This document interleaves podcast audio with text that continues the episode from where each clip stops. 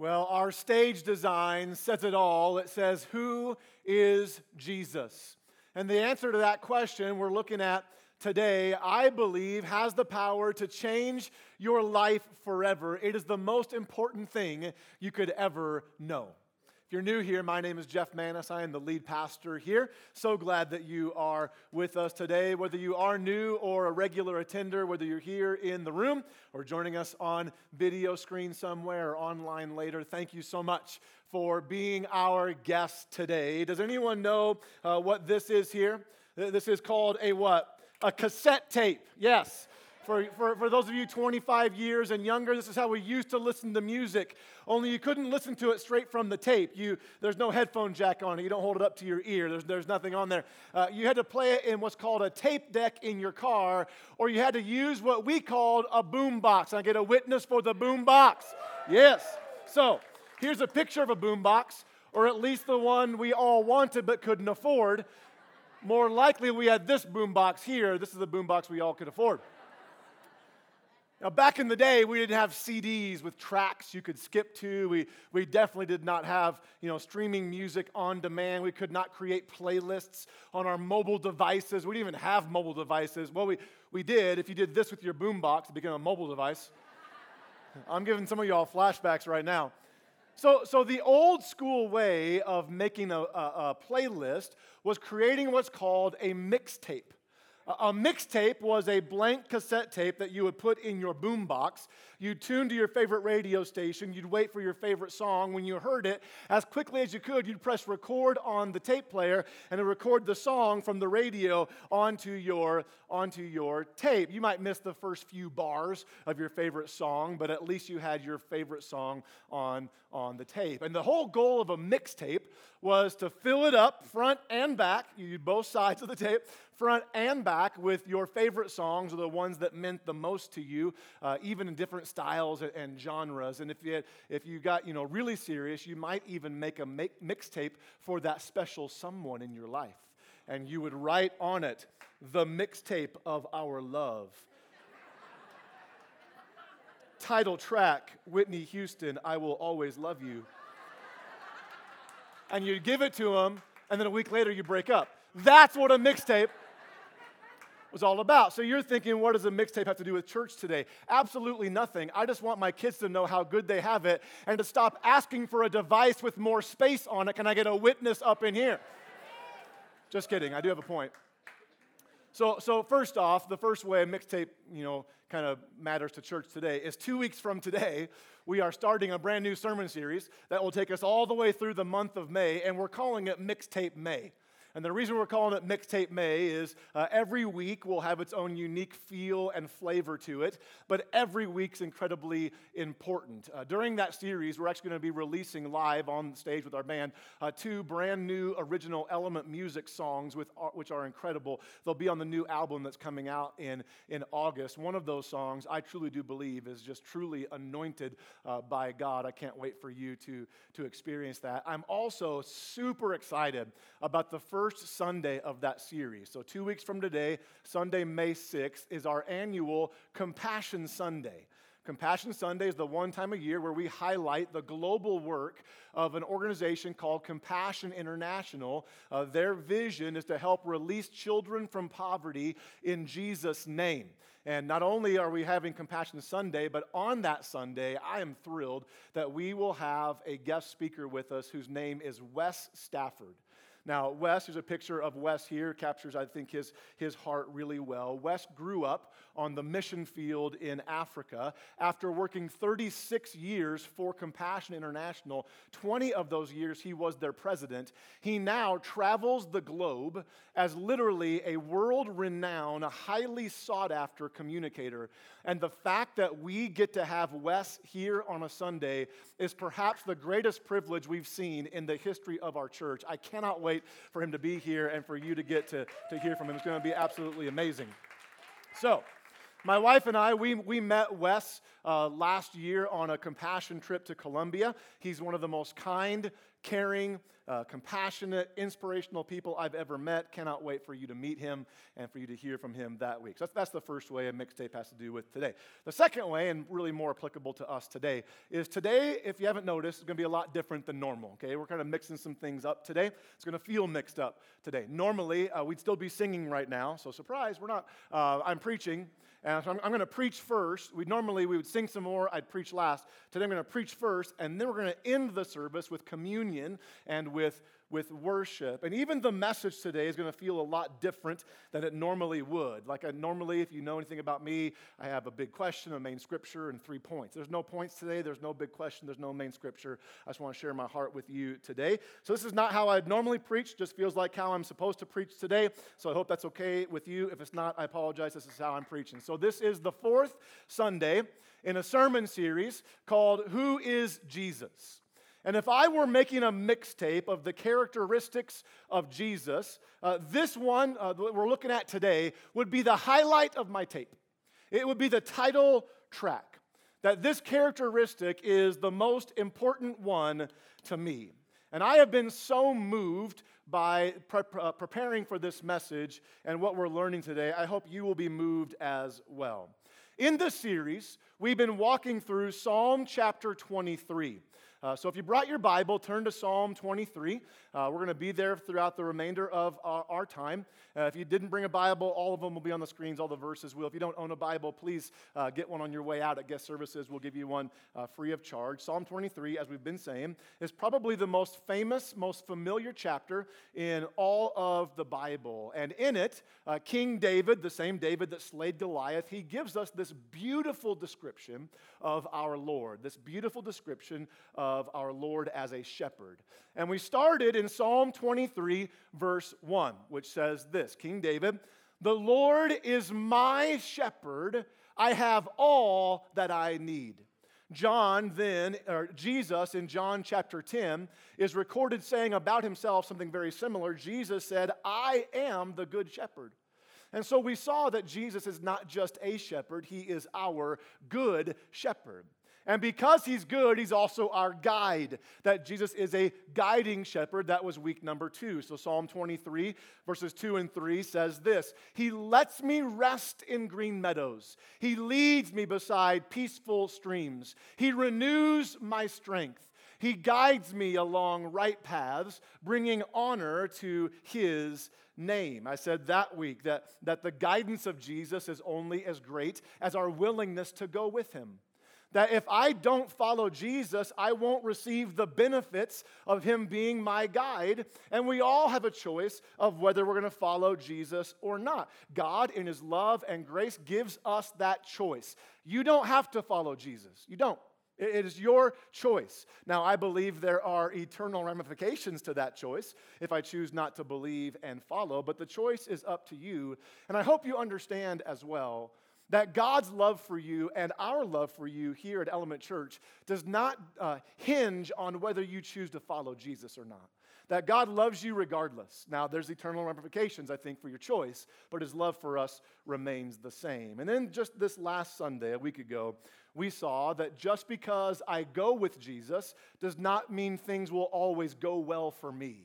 That all of us at some point walk through the valley of the shadow of death, trusting Jesus as our guarding shepherd, that Jesus protects us. But we've got to understand how he guards us, that Jesus doesn't guard me from all pain and problems. He guards me from their power over me.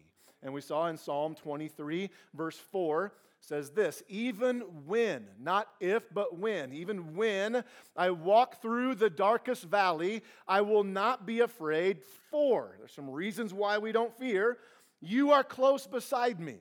Your rod and your staff protect and comfort me." So we see the, the protection of God in his presence, in his power, and in the peace that he gives us even in the valley of the shadow of death. That leads us then to our final look at who Jesus is. So Jesus is our good shepherd. He's our guiding shepherd. He's our guarding shepherd. And I think the crowning characteristic of Jesus is this: Jesus is our gracious shepherd. Amen? that he's a shepherd of grace, that he showers upon us undeserved, unearned kindness. That's what grace means, undeserved or unearned kindness. Jesus showers that upon us. Now, there's lots of things we could talk about when it comes to the grace of Jesus, right? Lots of things. Some of them are actually right here in Psalm twenty-three. So Psalm twenty-three, the first part of verse five says this about our shepherd. You prepare a feast for me in the presence of my enemies. So think about that verse in connection to the previous two verses in this chapter. Think about that. That I might have just come through the valley of the shadow of death where I was attacked by my enemy. But even while it might have felt like, or even while it feels like my life is falling apart, his love is still filling me up. That his presence and his love is literally a feast for me in the presence of my enemies. That the grace of Jesus may not remove our enemy from us, but it reveals to us a feast in his presence, a feast of his love and of his grace. So we could talk about that, but that's not what I want to talk about today. The next part of verse twenty, uh, chapter twenty-five, uh, chapter twenty-three, verse five, apologize, says this, you honor me by anointing my head with oil. What's that mean? Well, we could talk about how important oil was for the shepherd and the sheep.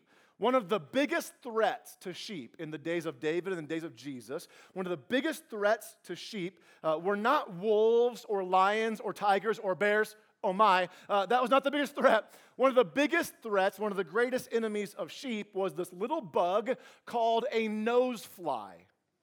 Now, a nose fly would swarm around the heads of the sheep and try to lay eggs on or in their nose. When you have a nose as big as mine, that becomes a problem. And so if the if they were successful, if they laid eggs on or in their nose, after a few days, those eggs would hatch, and larv- those larvae, those fly larvae, would work their way up the nasal cavity and embed themselves in the head of the sheep, causing severe pain, inflammation, uh, disease, and great discomfort. In fact, those bugs drove the sheep absolutely crazy.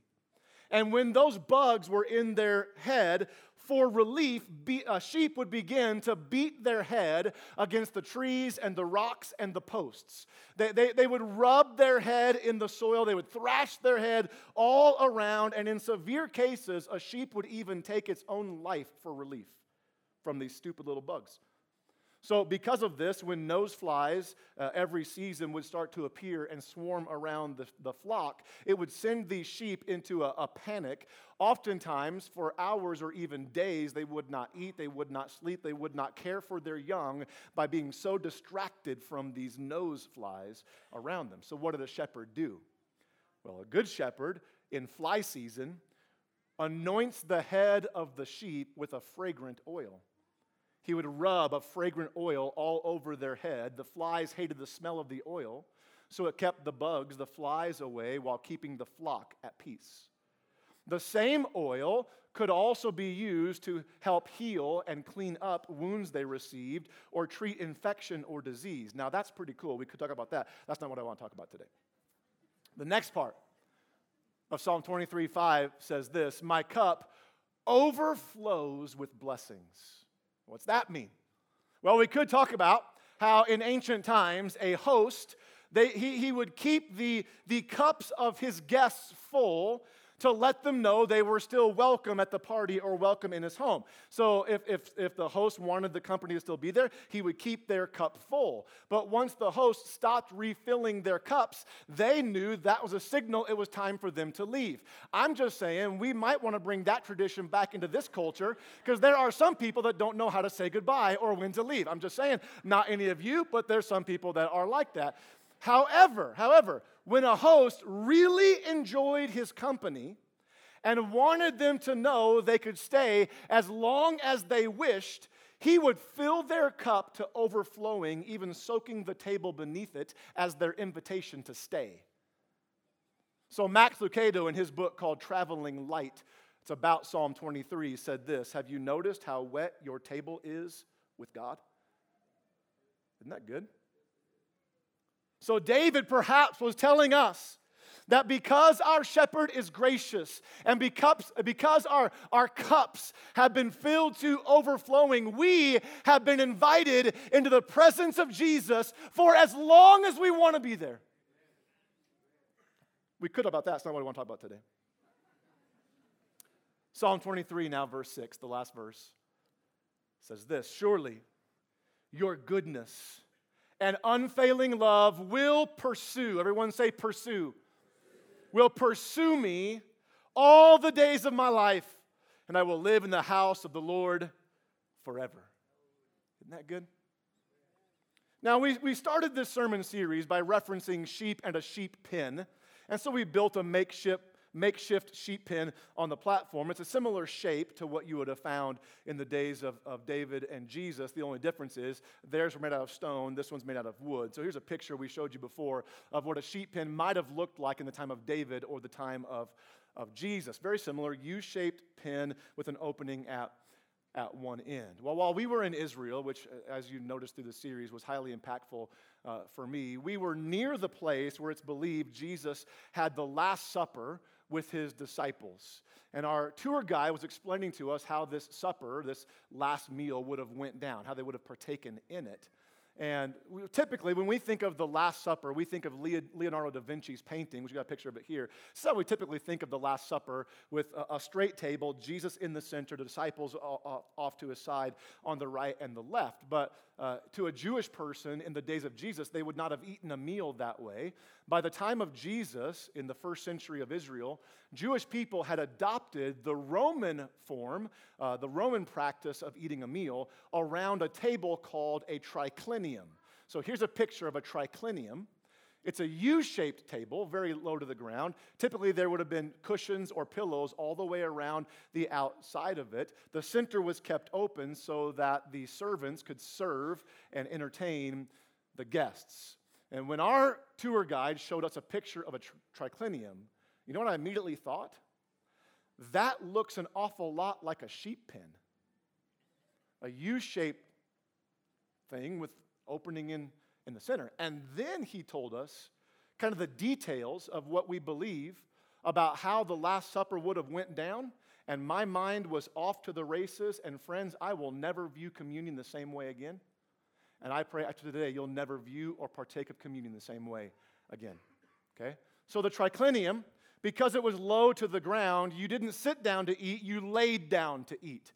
You would lay on your left side, and you would eat with your right hand. You would keep your feet out to the outside so servants could wash your feet during the meal. The person on the inside of you, they could they they were invited, they had permission, even were invited to, they were allowed to, to lean back on the person behind them for comfort and for, for rest. So you could lean on the person behind you. In this kind of setting with a triclinium table, the, the host never sat in the center of the table. The host always sat in the second chair, the chair of the host. The first chair, the chair to their right, was the position of the trusted friend. The third chair, the chair to their left, was where the host put the guest of honor at the meal. Then continuing around the triclinium, the host would seat people in order of importance, with the last person being the lowest of importance, or the, per, uh, the position of the servant or slave.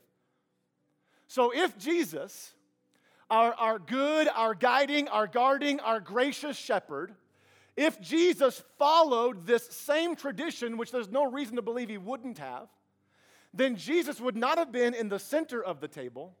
He would have been in the second chair, the chair of the host. He was hosting the meal. So Jesus would have been here. John then, we know John would have been in the seat of the trusted friend, the first seat, the seat to the right of Jesus, because John, we are told in John thirteen twenty-three, leaned on the chest or reclined on the chest of Jesus during the meal. So John had to be to the right of Jesus to recline on them while they were leaning on their left side. We also believe we know where Peter was at the meal. We actually believe Peter was in the lowest position, or the position of the servant over here. We, we believe this because uh, apparently, if you read scriptures, it appears that perhaps Peter was the last disciple that Jesus washed the feet of as he came around the table washing the disciples' feet on that evening. We also know, according to Scripture, that while they were eating, Peter at one point motioned to John to ask Jesus a question. Well, if Peter is on his left side and John's on his left side, there's only about one person he could motion to with his eyes to ask Jesus a question. So it makes sense that Peter was in this position. Even more so, it makes sense that Peter was in the position of a servant, because we call Peter the chief of the apostles, or the highest apostle. Well, Jesus in his teaching said, anyone who wants to be a leader among you must be a servant. Anyone who wants to be first among you must be the slave of everyone else. For even I, he said, did not come to be served, but to serve others and give my life as a ransom for many. So if Peter was the chief of the apostles, it makes sense that even at the Last Supper, Jesus would teach him, this is not about you, Peter. I'm putting you in the position of the servant, the lowest position. So who then did Jesus put in the seat of honor?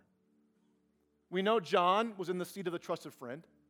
We know Peter most likely was in the position of the servant. And at one point in the meal, Jesus actually said to the room, he said, one of you here will betray me. Now think about how mind-blowing that would have been. These were the twelve men who lived with him for three years, seeing every miracle he did, walking with him everywhere he went. They were on the sea when he calmed it. They were there when he walked on it. And now one of them will betray him? So of course they all said, who's going to betray you, Lord? Peter, actually, that's when he motioned to John, ask Jesus who it will be. So John, we are told, was reclining on Jesus and asked Jesus, which one of us will betray you? And Jesus said, the one who shares the bowl with me at this meal is the one who will betray you. Well, if Jesus was in seat number two, there was only two positions that could share a bowl with him. We know it wasn't John. He was the trusted friend. So who did Jesus make the guest of honor at his Last Supper? Judas, his enemy. Think about this. That means that Jesus, our gracious shepherd, at his Last Supper, he actually lived out what we just read in Psalm twenty-three, that you prepare a feast for me in the presence of my enemy. That Judas was not just the enemy of Jesus, he was the enemy of everyone in the room in that moment. He was about to go betray the one they loved for a few silver coins. In fact, we know that at this meal, Satan entered into Judas and led him to do what he did. You anoint my head with oil. In that culture, when you wash someone's feet, you would not just use water, you would use fragrant oil. So as Jesus came to Peter to wash his feet, Peter said, you'll never wash my feet, Jesus. And Jesus said, unless I wash you, you don't belong to me. So Peter said, then wash my hands and my head as well. I want to be anointed all over, Jesus. I want to belong to you. My cup overflows with blessings. I don't know if this was still a customary practice in this day, but I wonder, did Jesus overfill the cups of the disciples at that meal, literally telling them, you can be in my presence for as long as you want to be? Surely your goodness and unfailing love will pursue me all the days of my life. Friends, that's literally what Jesus was doing for Judas, the man who would betray him for a few silver coins, leading to his agonizing death on a cross. That Jesus, up to the very last moment, was pursuing his enemy. It's almost like he was saying to Judas, I still love you, Judas. I still love you. I'm putting you in the seat of honor. And you know what that reminds me of, church? Our gracious Jesus. It reminds me of me, because I am Judas and you are Judas. That all of us At some point in our life, we have betrayed our Lord. But Jesus, our gracious shepherd, through his death and resurrection, puts us in the seat of honor at his table. That you prepare a feast for me in the presence of my enemies. You anoint my head with oil so that I can belong to you. My cup overflows with blessings. Church, right now, I'm telling you, Jesus is filling up your cup to overflowing. He is saying, you are invited into my presence for as long as you want to be there. Surely your goodness and mercy will follow me all the days of my life. And by putting my faith in him, I can live in the house of the Lord forever. Talk about gracious. Thank you, Jesus, for your grace. Thank you, Jesus, for your grace. Here in a moment, we're going to receive communion together. We're going to worship our gracious Lord. That Last Supper that we just talked about, that's where Jesus instituted this thing we call communion, or the Lord's Supper. Judas actually would, would let, he left the room to go betray Jesus. And Jesus, after Judas was gone, took the bread, he broke it, gave it to the eleven remaining disciples, said, this is my body given for you. Whenever you eat this bread, remember me, your gracious shepherd. He took the cup of wine, passed it around the table, said, this cup is my blood, the blood of a new covenant, a new way. Whenever you drink this cup, do so to remember me, your gracious shepherd. Do we understand the significance of what's happening here?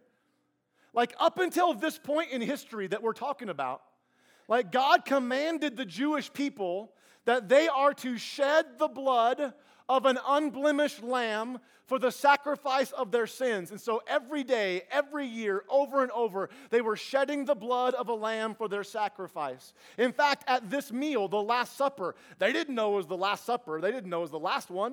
It was just another one. They were actually celebrating the Passover meal at this time, which was the highlight of the celebration of this sacrificial lamb. So here at the pinnacle of celebration in these young men's, Jewish men's lives, Jesus, in his Last Supper with them, he was telling these eleven young Jewish men, hey, I know that I am the shepherd, but this shepherd has now become the Lamb of God. And I'm going to shed my own blood to take away your sins. I will shed my own blood to put you in the seat of honor, that no matter who you are and no matter what you've done and no matter what you have believed, that if you believe in me, if you follow this new way, you'll be forgiven and you will be given a seat with me in heaven forever. That no longer will you need to shed the blood of a lamb for your sins. I, the good shepherd, have become the lamb that will die in your place. And remember, it wasn't just Judas who betrayed him. All eleven did. Peter, later that night, would say, Lord, I'll never deny you, never. And in a few short hours, to a teenage girl, he lied he ever even met Jesus. In the Garden of Gethsemane, when Jesus was in agony, praying for his own life, the Bible tells us when the soldiers came to arrest him, every disciple ran away. So not just Judas. It was all of them. That's what communion reminds me of. I am Judas. You are Judas. And yet we have this gracious shepherd who died in our place to give us the seat of honor. That right now in this room, spiritually speaking, you are sitting to the left of Jesus in the seat of honor at the table for the meal we are about to partake. Woo! So the band's coming out right now. They're going to lead us in worship. We're going to receive communion along with this. You don't have to be a member to receive communion here at Element Church. We do ask, though, as the Bible directs, that you be in a right relationship with Jesus. If you are not currently following Jesus, you don't believe in him as your Savior, you can do that during communion. You can just simply pray a prayer like this, that Jesus, I believe in you. You are the lamb that died in my place. You died the death I deserve. And by your blood, I can be forgiven. So, Lord, would you forgive me of all my sins? Would you live in me? Would you live through me? Give me power to follow you. Thanks for loving me, Jesus. I'm going to do my best to love you back. You are my Savior. You can pray that prayer, right, during communion. No, no better time than communion. My goodness. When we're remembering the sacrifice of Jesus. If the tray comes to you and you don't want to take communion, that's fine too. You can pass it right along. We're going to sing a couple songs here. I hope that they mean even more to you after that message. I hope communion means more to you. I know it does to me. We're going to sing some songs about the feast prepared for us, a song called Belong to You, that the enemy can't take what I have. He can't change who I am. I belong to you. We're going to sing about the place we have with Jesus, that, oh, come to the altar. The Father's arms are open wide. Forgiveness has been bought with the precious, gracious blood of Jesus Christ. We're going to sing about the power of our shepherd, that there's no one higher, no one greater, no one stronger than our God. So I'm going to pray. As I pray, the ushers will come forward. As soon as I'm done praying, they'll pass the trays, and you respond in worship however you need to. If you want to kneel, then kneel. If you need to put your hands up, then do it. If you want to come to the front, so be it. However God leads you, leads you to, to worship, do that during this time. God, thank you so much for your grace. I am just so struck by that, that I am Judas, and we are Judas, and yet by your love and grace, you put us to your left in the seat of honor. Lord, thank you so much for your grace. Thank you so much for your love. Thank you for being a good, guiding, guarding, and gracious shepherd. And in this time now, we give ourselves to you. In Jesus' name we pray. Amen.